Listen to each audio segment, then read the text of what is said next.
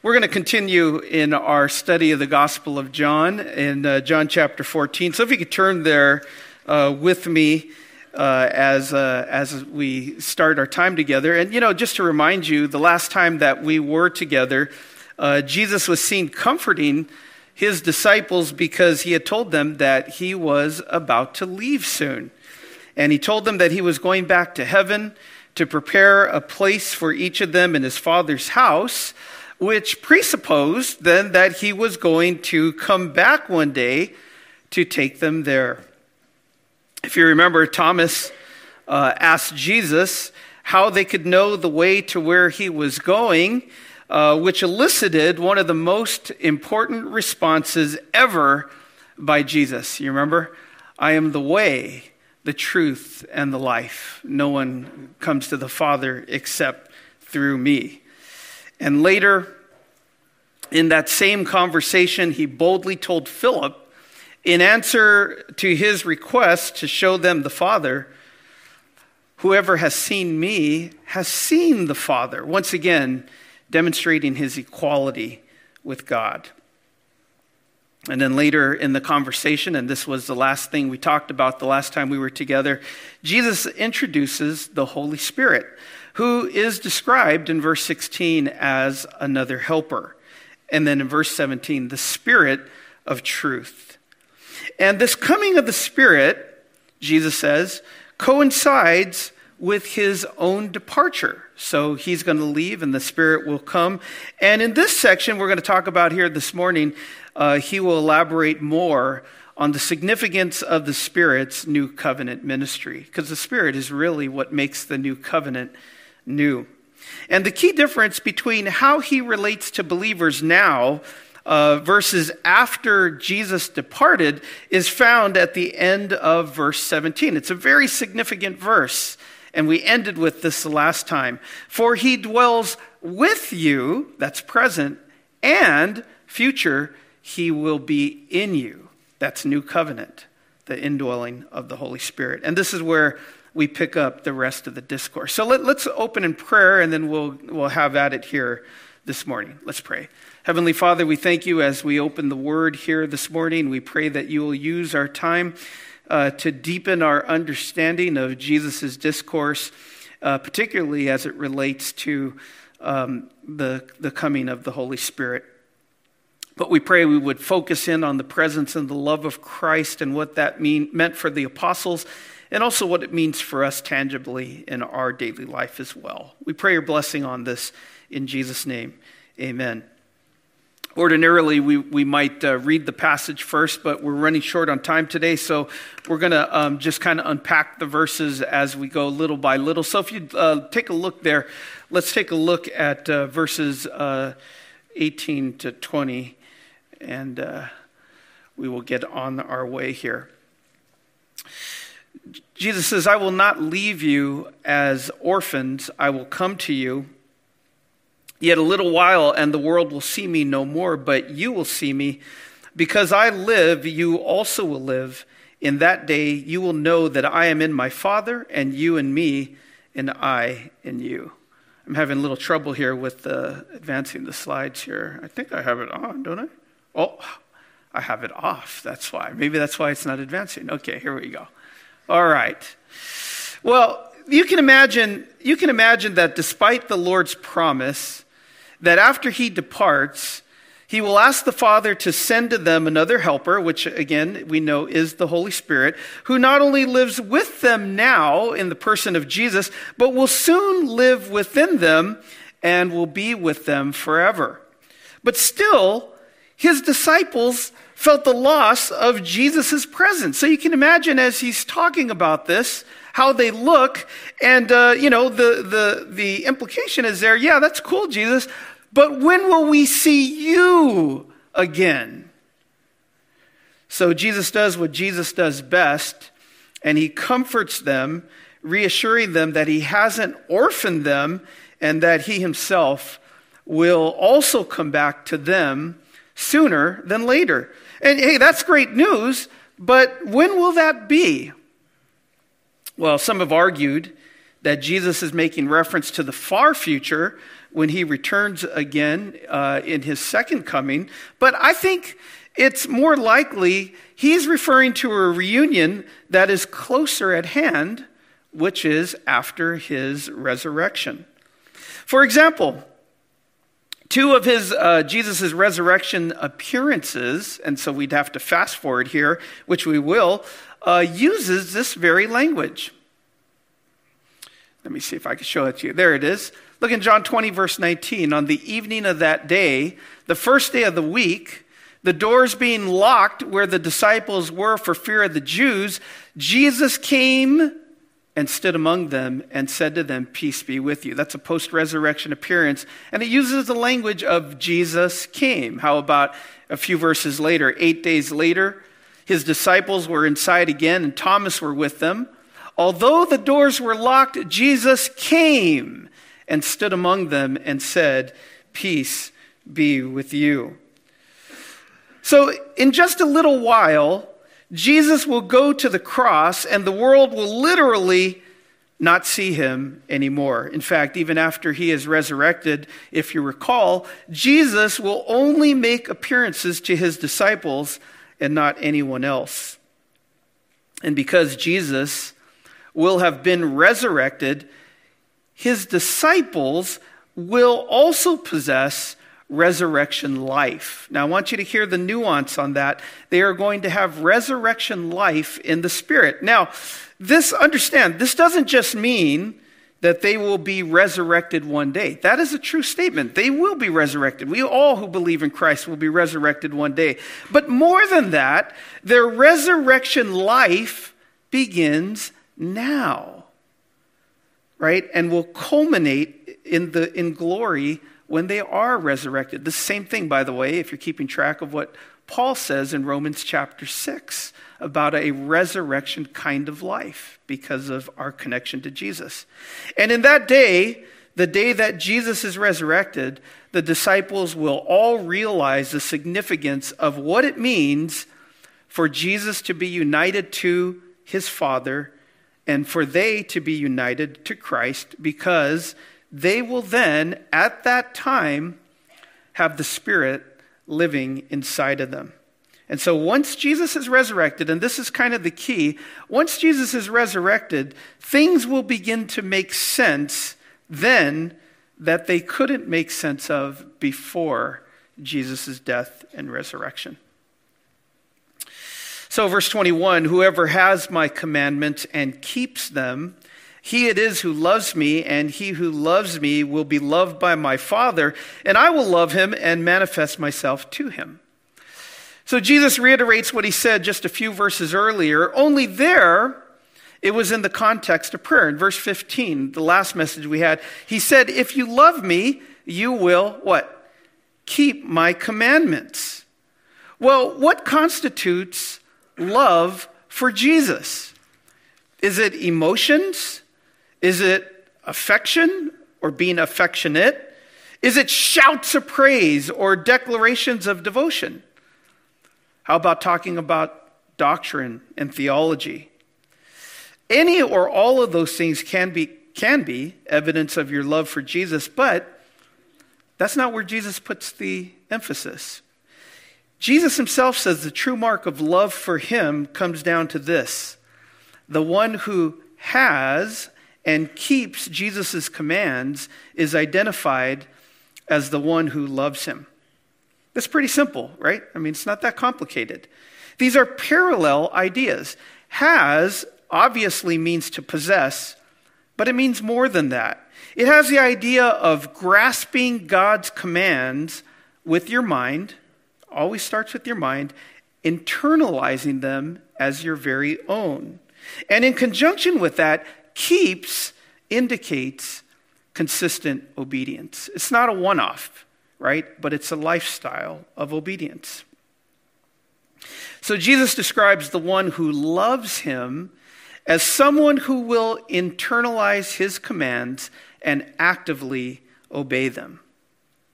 This is a reminder that you can, you know, um, shout and you can holler all you want about how much you love Jesus, but the proof is in how you live in relationship to Him and His commands. Love is not primarily an emotion. It's going to have emotion, it, it, it should, right? But um, it is primarily an action. I, I think most of you in this congregation already know this, but it's worth repeating for those who don't. Obedience to Jesus' commands don't save you. Only Christ could do that. Only Christ could save you.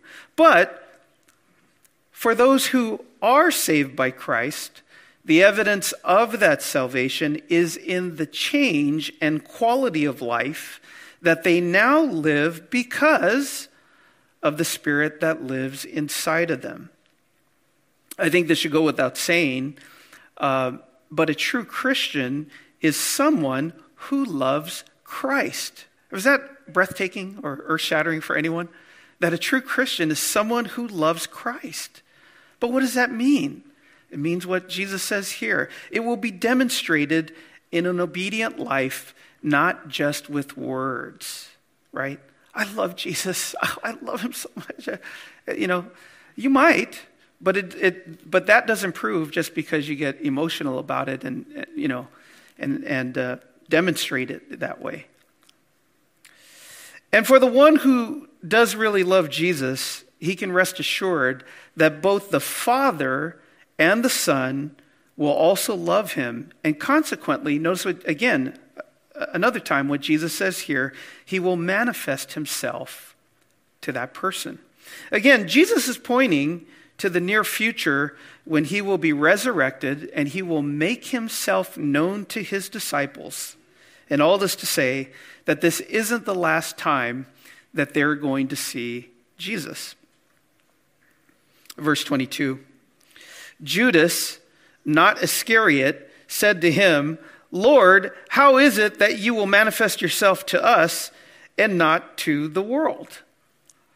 You know, this side of the cross, it's easy to understand a lot of what Jesus meant, but for his disciples, uh, you know, it wasn't. They still struggled with the notion that Jesus was going to die, let alone the idea that he was going to be resurrected. We all understand this is easy to understand now, but they struggled with these concepts. So Judas, um, not Iscariot, I, it, it's hilarious how often that the gospel writers have to make that that qualification, right? Judas, not the Iscariot Judas, right? I mean, it's like, you know, if your name was Hitler, you know, not Adolf Hitler, just so we're all understanding here, right? This, not that, that guy, right? This is uh, the, the Judas that's, uh, that's found in uh, Luke 6 and Acts 1. Um, he can't understand what, what Jesus is talking about, right? Remember, put yourself in their shoes. The disciples know that Jesus is the Messiah. They know their Old Testament eschatology. So, in their mind, when the Messiah comes, what does he do? He sets up the worldwide messianic kingdom. So that's what Jesus has to do, right? Before anything else. So, how in the world is he going to make himself known to just his disciples while being invisible to the rest of the world? That doesn't make sense from a, a Old Testament eschatology standpoint. Doesn't the Old Testament point to the coming of the kingdom as arriving with breathtaking splendor and glory? Yes, it does. So Judas wasn't wrong. He's just talking about a different event. So, verses 23 to 24, Jesus answered him, If anyone loves me, he will keep my word, and my Father will love him, and we will come to him and make our home with him. Whoever does not love me does not keep my words, and the word that you hear is not mine, but the Father's who sent me. Now, at first glance, this may seem like an odd way to answer Judas's question, but love for Jesus is really the main point. That's what he wants you to see here. Jesus wasn't referring to the coming kingdom, which, by the way, is still coming.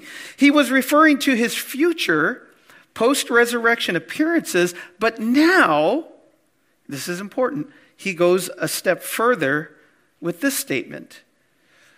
For those who love Jesus, both he and his Father will take up residence with them, and they will experience the immediate presence of both the Father and the Son. So, this is a further advance of what he had said earlier. Remember, as we started this passage, I will not leave you as orphans. But how is that going to be a reality where the Father and the Son is now going to make their abode with, with the believers? You know, before I answer that, think about how God dwelled among his people in the Old Testament. God was said to dwell among the people via the tabernacle right? And then later, uh, the temple, right? But as Paul will point out in his writings, for the new covenant believer, his body is said to be the dwelling place of God, the Holy Spirit. You remember this in 1 Corinthians 6 19? Or do you not know that your body is a temple of the Holy Spirit within you, whom you have from God. You are not your own. God's presence was visibly seen in the Shekinah glory in the Old Testament temple, right? And now he's present in our bodies. The New Testament temple via the Holy Spirit. If, if you notice the implicit reference here, to the deity of the Holy Spirit. God inhabited the Old Testament temple, the Holy Spirit inhabits the New Testament temple, right? The, the deity, uh, uh, you know, God in both cases, right? But the Spirit by implication here. Paul is simply explaining the significance of what Jesus first lays out here to his disciples before he goes to the cross. And Paul riffs on that later in 1 Corinthians 6. So, what Jesus has in mind here is more permanent than his resurrection appearances and will occur inside of the true believer who has a love relationship with the Lord. So, in other words, for the disciple who loves and obeys Jesus, God the Father will love him and together with Jesus will permanently make their home within him via the Holy Spirit.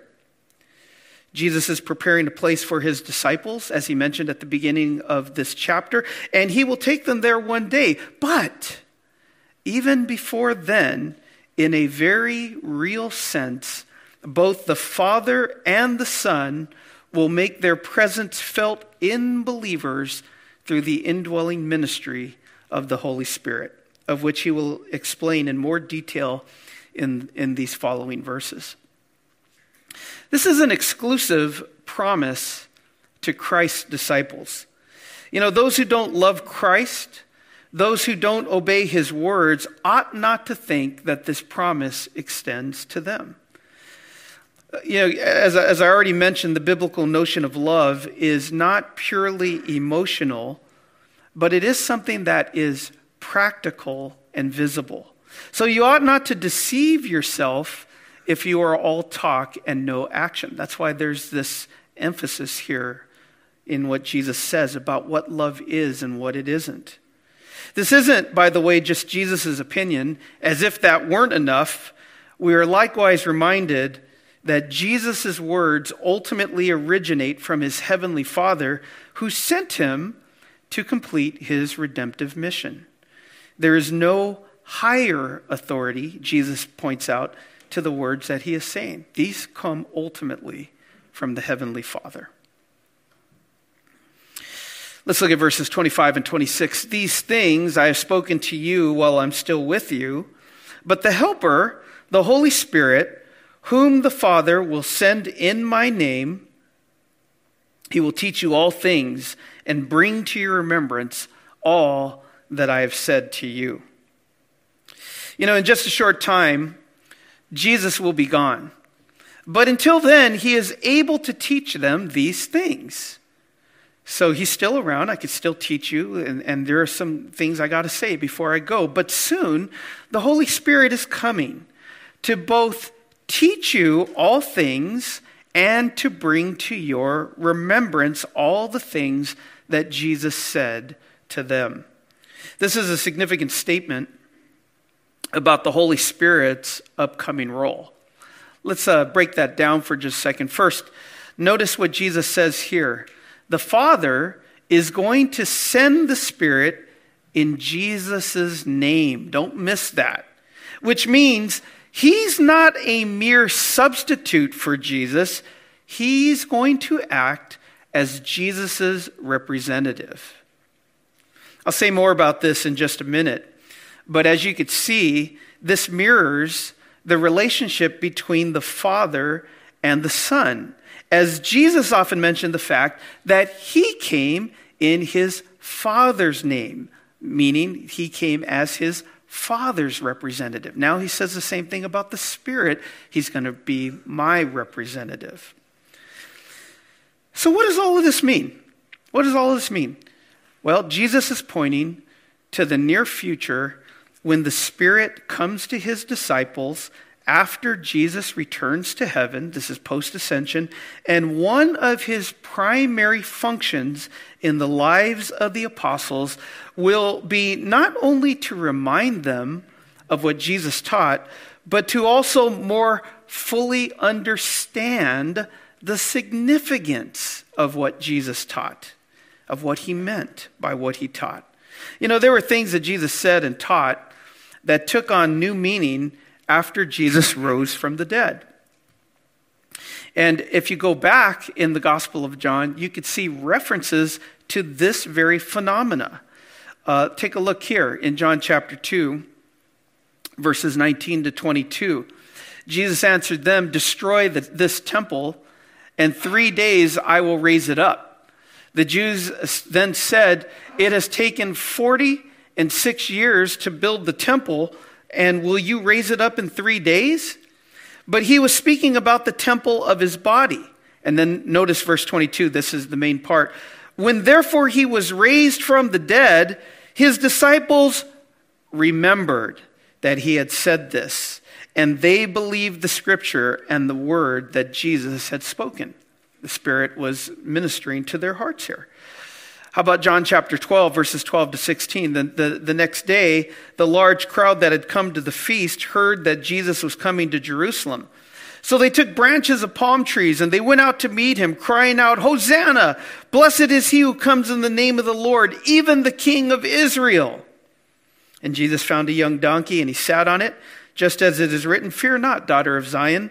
Behold, your king is coming, sitting on a donkey's colt. His disciples did not understand these things at first. But when Jesus was glorified, then they remembered that these things had been written about him and had been done to him. So if you notice, the emphasis is upon the Spirit's new covenant work to illuminate the true meaning and significance of what Jesus taught them, what Jesus said, right? Even the completion of prophecies and so, so forth, not to bring about so much new revelation. And so, in a very real sense, the Spirit's ministry is a continuation of Jesus' earthly ministry. Again, he's Jesus' representative. And so his ministry is going to be about the person of Jesus and his teaching, not to point the finger back to himself. Also, does not this promise have direct relevance in the apostles' role uh, in authoring the new covenant scriptures? You know, if it were left up to their fallible human memories to write about the significance of Jesus and all that he taught uh, for the life and application of the church, I doubt that we'd ever be able to depend upon uh, the apostles' writings as inerrant scripture, right? If it was just left up to themselves.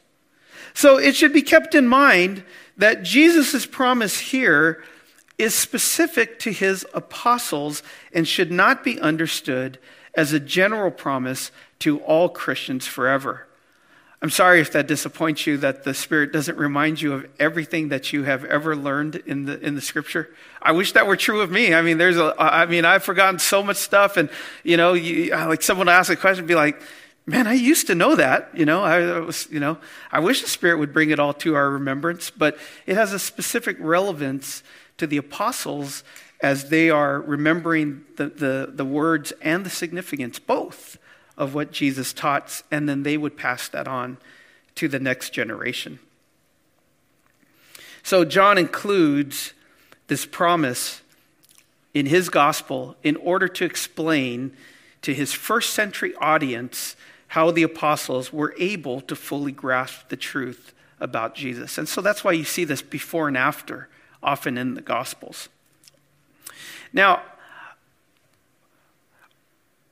I, I guess I was supposed to click these parts, huh? But uh, okay. I, I want to make uh, what may seem like an obvious observation, uh, but the application isn't always so obvious, okay? The Spirit's adjective is holy. He's the Holy Spirit. Is that, is that a breakthrough for anyone? He's the Holy Spirit. You know, if the defining characteristic of the Spirit is that he is holy, doesn't it imply that his primary effect and influence upon those to whom he indwells is to make them what? Holy. You know, this can only be done by pointing them to the person and work of Jesus. Now, I say that, it might sound obvious, but I say that because today we often hear about strange behavior like laughing uncontrollably or barking like a dog or going into a frenzy or you know jerking and twitching and, and these kinds of things being drunk in the spirit. I don't know if you guys have ever seen that. Um, and we're told that's due to the holy spirit. Really? Why would the holy spirit make you do that? Doesn't the holy spirit come to sanctify you and to make you holy? Why would the holy spirit prompt that kind of behavior in believers. Yet, what is it that we do find in the scripture that are fruit of the Spirit?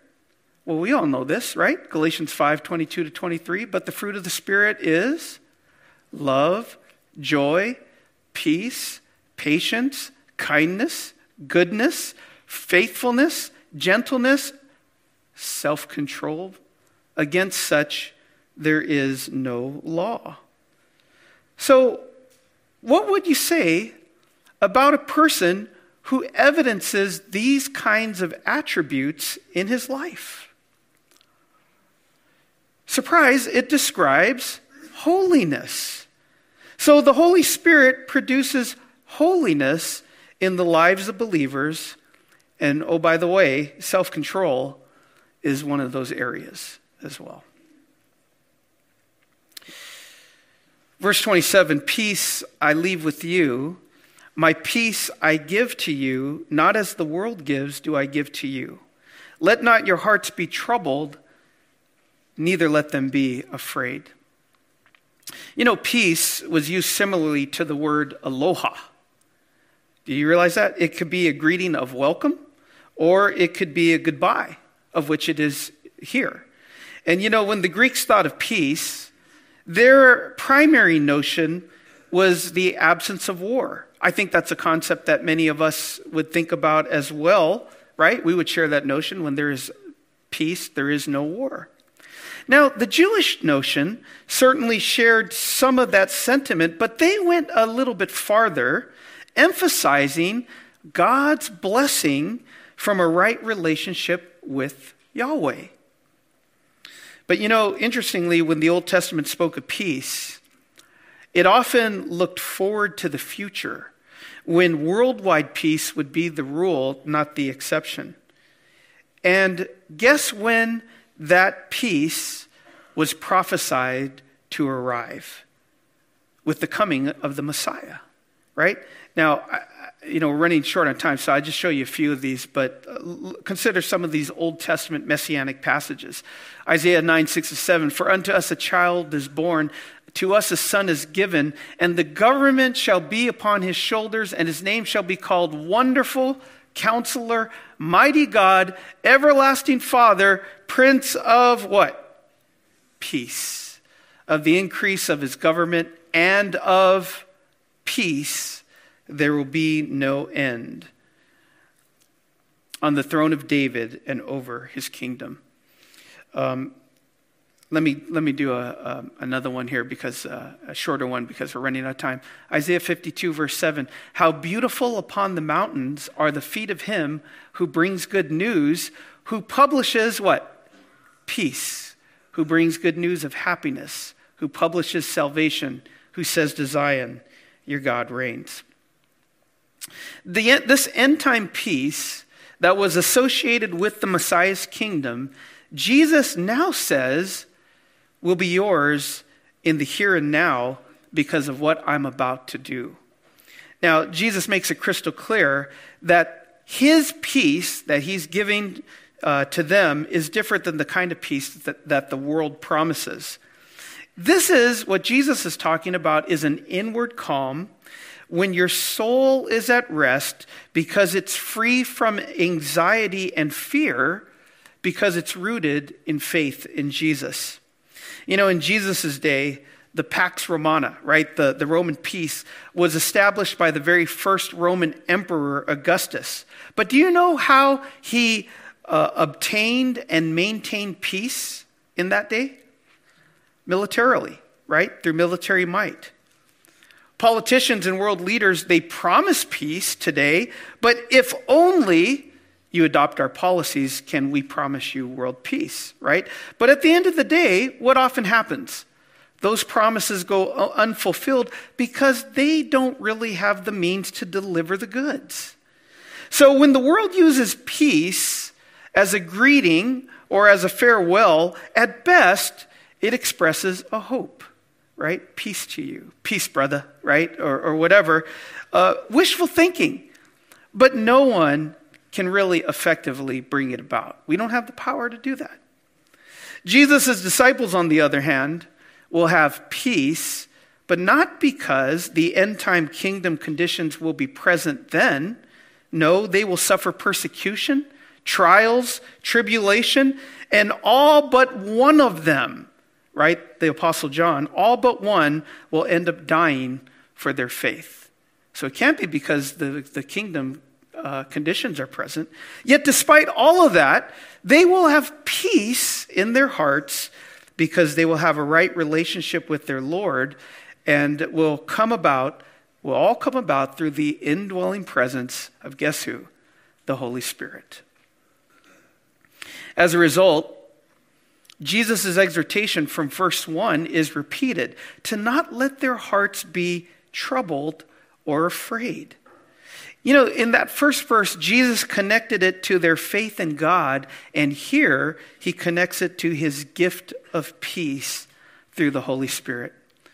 J.C. Ryle uh, pointed this out. He said, Peace, you can't really see that, can you? It's all tiny, huh? Peace is Christ's peculiar gift, not money. Not worldly ease, not temporal prosperity. These are at best very questionable possessions. They often do more harm than good to the soul. They act as clogs and weights to our spiritual life. Inward peace of conscience arising from a sense of pardoned sin and reconciliation with God is a far greater blessing. This peace is the property of all believers, whether high or low, rich or poor, unquote.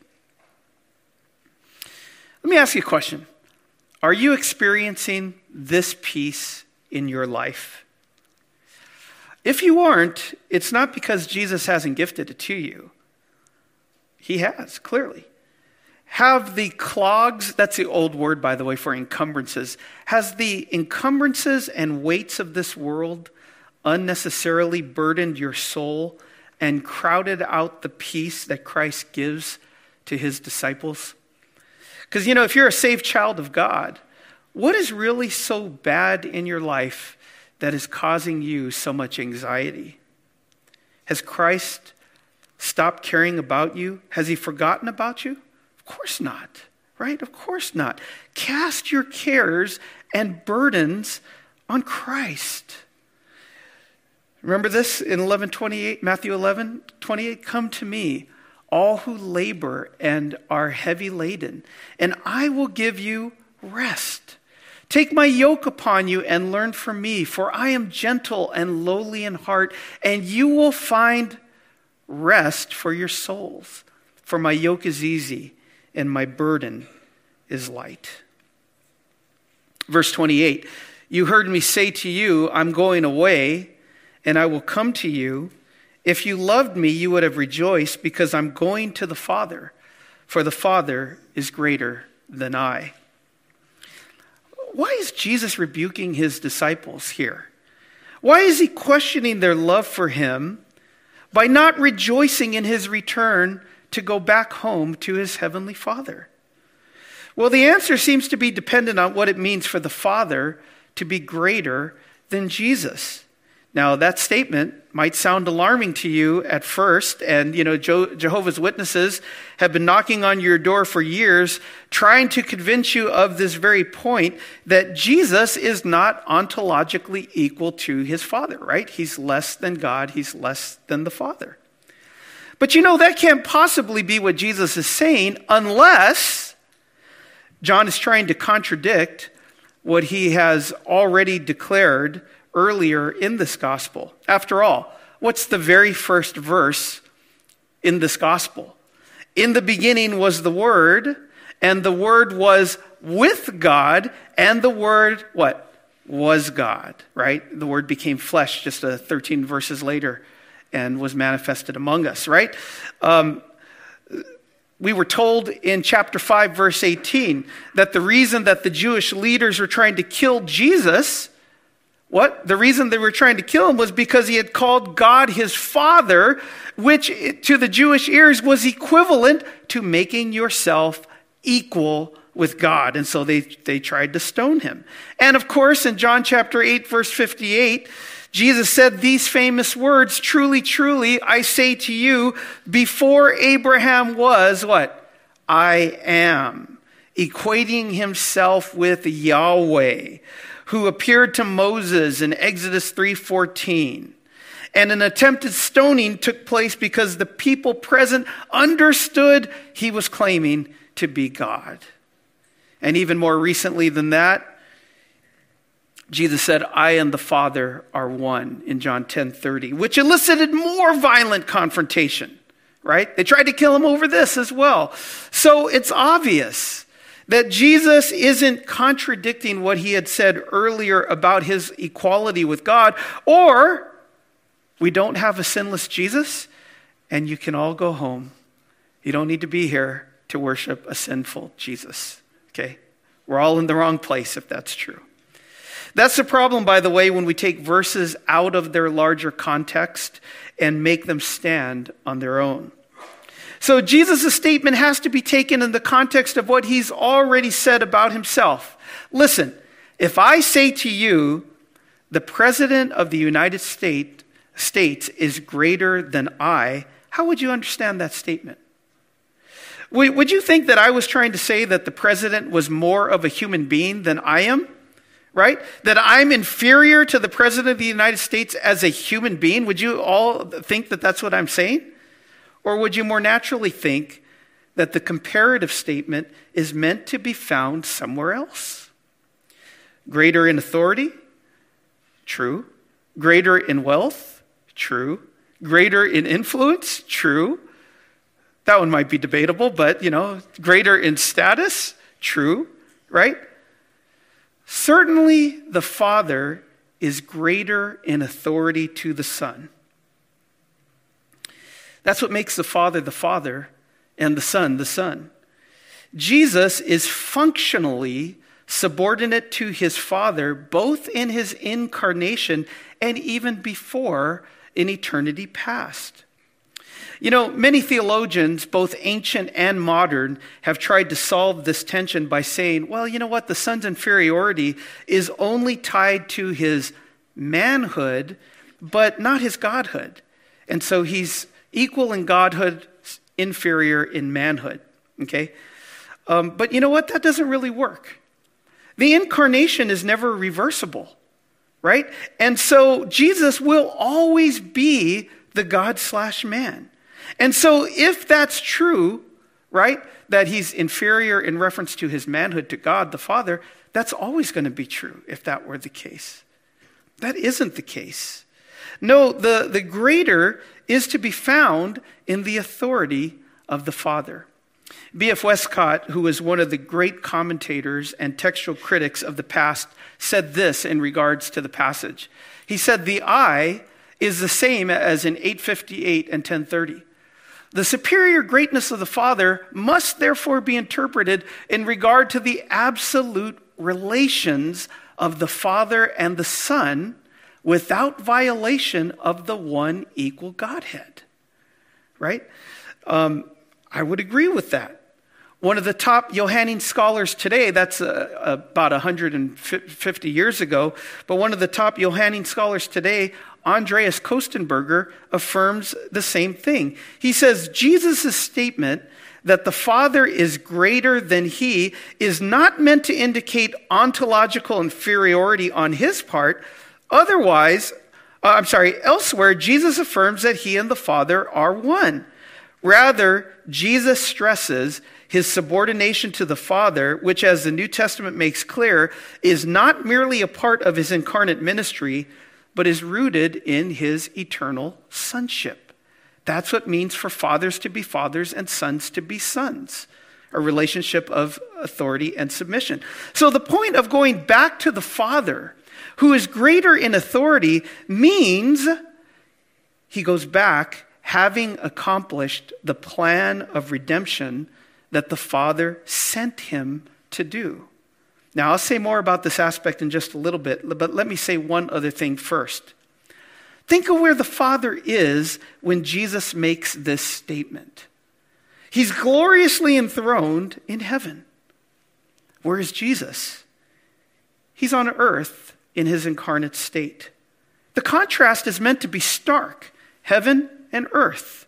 So when Jesus refers to going back to the Father, he's talking about going back to the place where the Father is to be found in undiminished glory, a place that he himself occupied in a face to face relationship. So Jesus will even pray this in chapter 17 in his high priestly prayer in verse 5 And now, Father, glorify me in your own presence with the glory that I had with you before the world existed. Let me go back to that relationship that we once had. Very different than what it is today. So, another part of the answer li- seems to lie in Jesus' desire to go back to his desired position in face to face glory, to share the exalted glory that he once had. And this shows how much he loved his father and how much it meant for him to go back to that face to face relationship. Now it makes sense why Jesus says what he did to, to his disciples. If they were more focused on Jesus than on their own sadness of losing Jesus, they would have rejoiced. They would have been happy for him to return back to his Father in this position of glory. But as we all know, preoccupation with your own problems often blinds you to the needs and concerns of others, right? Let's finish this off in verses 29 to 31. And now I have told you before it takes place, so that when it does take place, you may believe. I will no longer talk much with you, for the ruler of this world is coming. He has no claim on me. But I do as the Father has commanded me, so that the world may know that I love the Father. Rise, let us go from here. Jesus tells them clearly that he's going to die soon. So that when he does, they will not freak out, but instead remember what Jesus said. Trust him all the more, and then continue to believe. But you know, so far as Jesus is concerned, he doesn't have a lot of time left, which means the disciples don't have a lot of time to prepare for his departure as well. The devil, the ruler of this world, is coming to bring about Jesus' death through the traitor Judas Oh, by the way, whom he has now entered. You remember? Judas is fully Satan possessed by this time. But notice that Jesus doesn't mention the other players. He doesn't mention Judas. He doesn't mention the Romans. He doesn't, you know, mention the, the, the Jewish leaders. He just mentions the devil. Ultimately, who is behind, the mastermind behind all of this, all of this treachery? The devil, right? But Jesus wants to make it clear that the devil has no claim on me, meaning he could only have a legal claim on Jesus if there were a justifiable charge against him. Well, what would be a justifiable charge against Jesus? He would have had to be a what? A sinner, right? And under those circumstances, if Jesus, you know, was a sinner, he would be guilty of sin. Death would then be his rightful due, and then the devil would have triumphed over him. The devil, the bad guy, would have won, right? But that's not how it turned out. Jesus was sinless. And thus his death wasn't the devil's triumph, though he thought it was. It was actually what? His demise. Now think about how different Jesus is than we are. Could we ever say, the devil has no claim on me, right? No, we're even the best of us are guilty as charged, right? We're, we're all sinners. We're all in the same boat. We were born in sin, we, right? We were inherited uh, Adam's sin, and we are thoroughly sinful, and were it not for Christ, all of us would be condemned. Jesus' death was a proof that he was obedient to his Father's will and the ultimate demonstration that he loved his Father by sacrificing his very life. D.A. Carson uh, has explained this. He said, The world may think, with the devil, that Jesus is defeated by his death. It must learn that Jesus is vindicated in his death and that the cross, resurrection, and exaltation of Jesus Christ ultimately turn on the commitment of the Son to love and obey his heavenly Father at all costs. The world itself will learn this either when men and women discover the truth and cease to belong to the world, or at the time when every knee shall bow and every tongue confess that Jesus Christ is Lord, but I don't want you to miss the end, to the glory of God the Father. Philippians 2 10 to 11.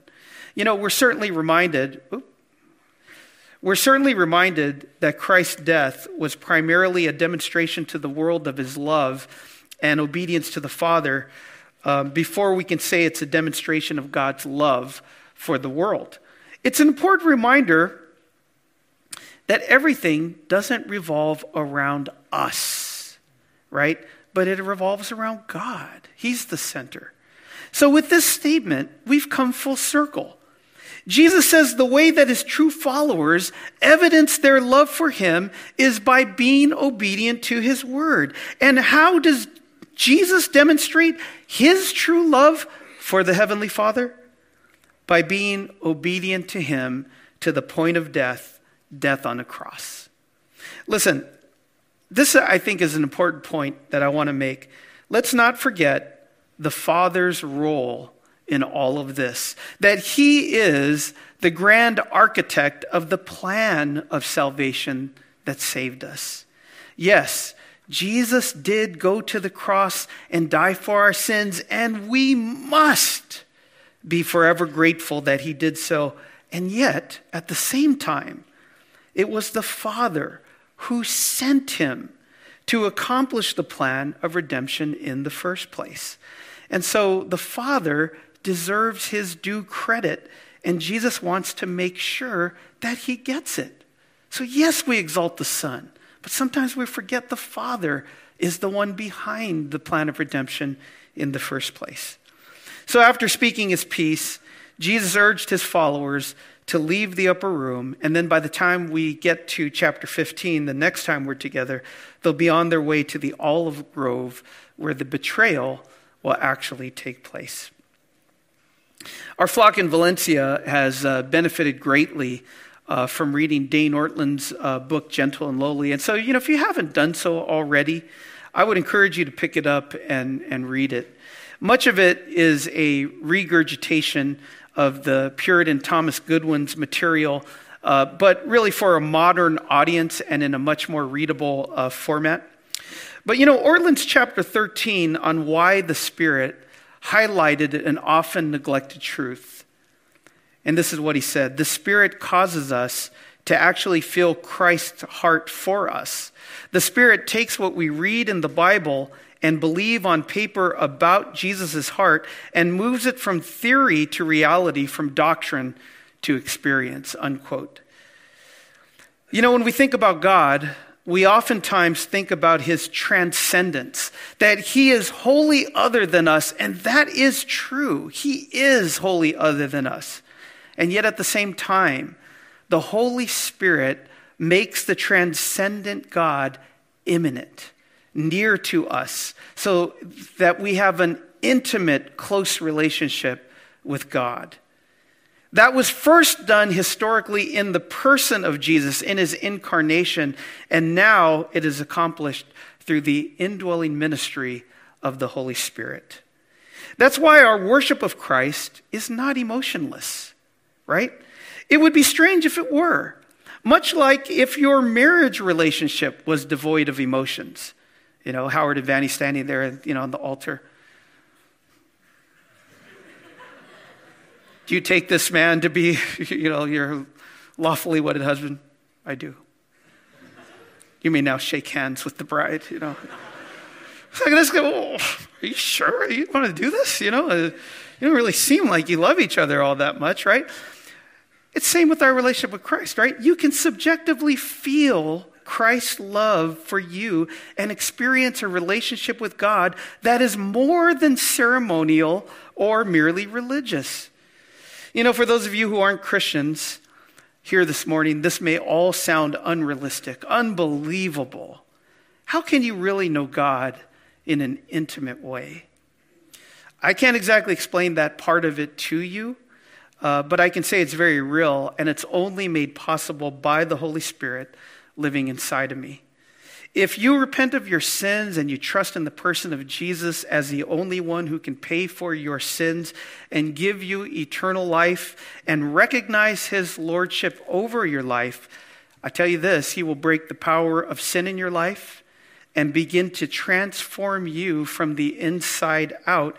And you will now have a desire that you never had before to love and obey Jesus.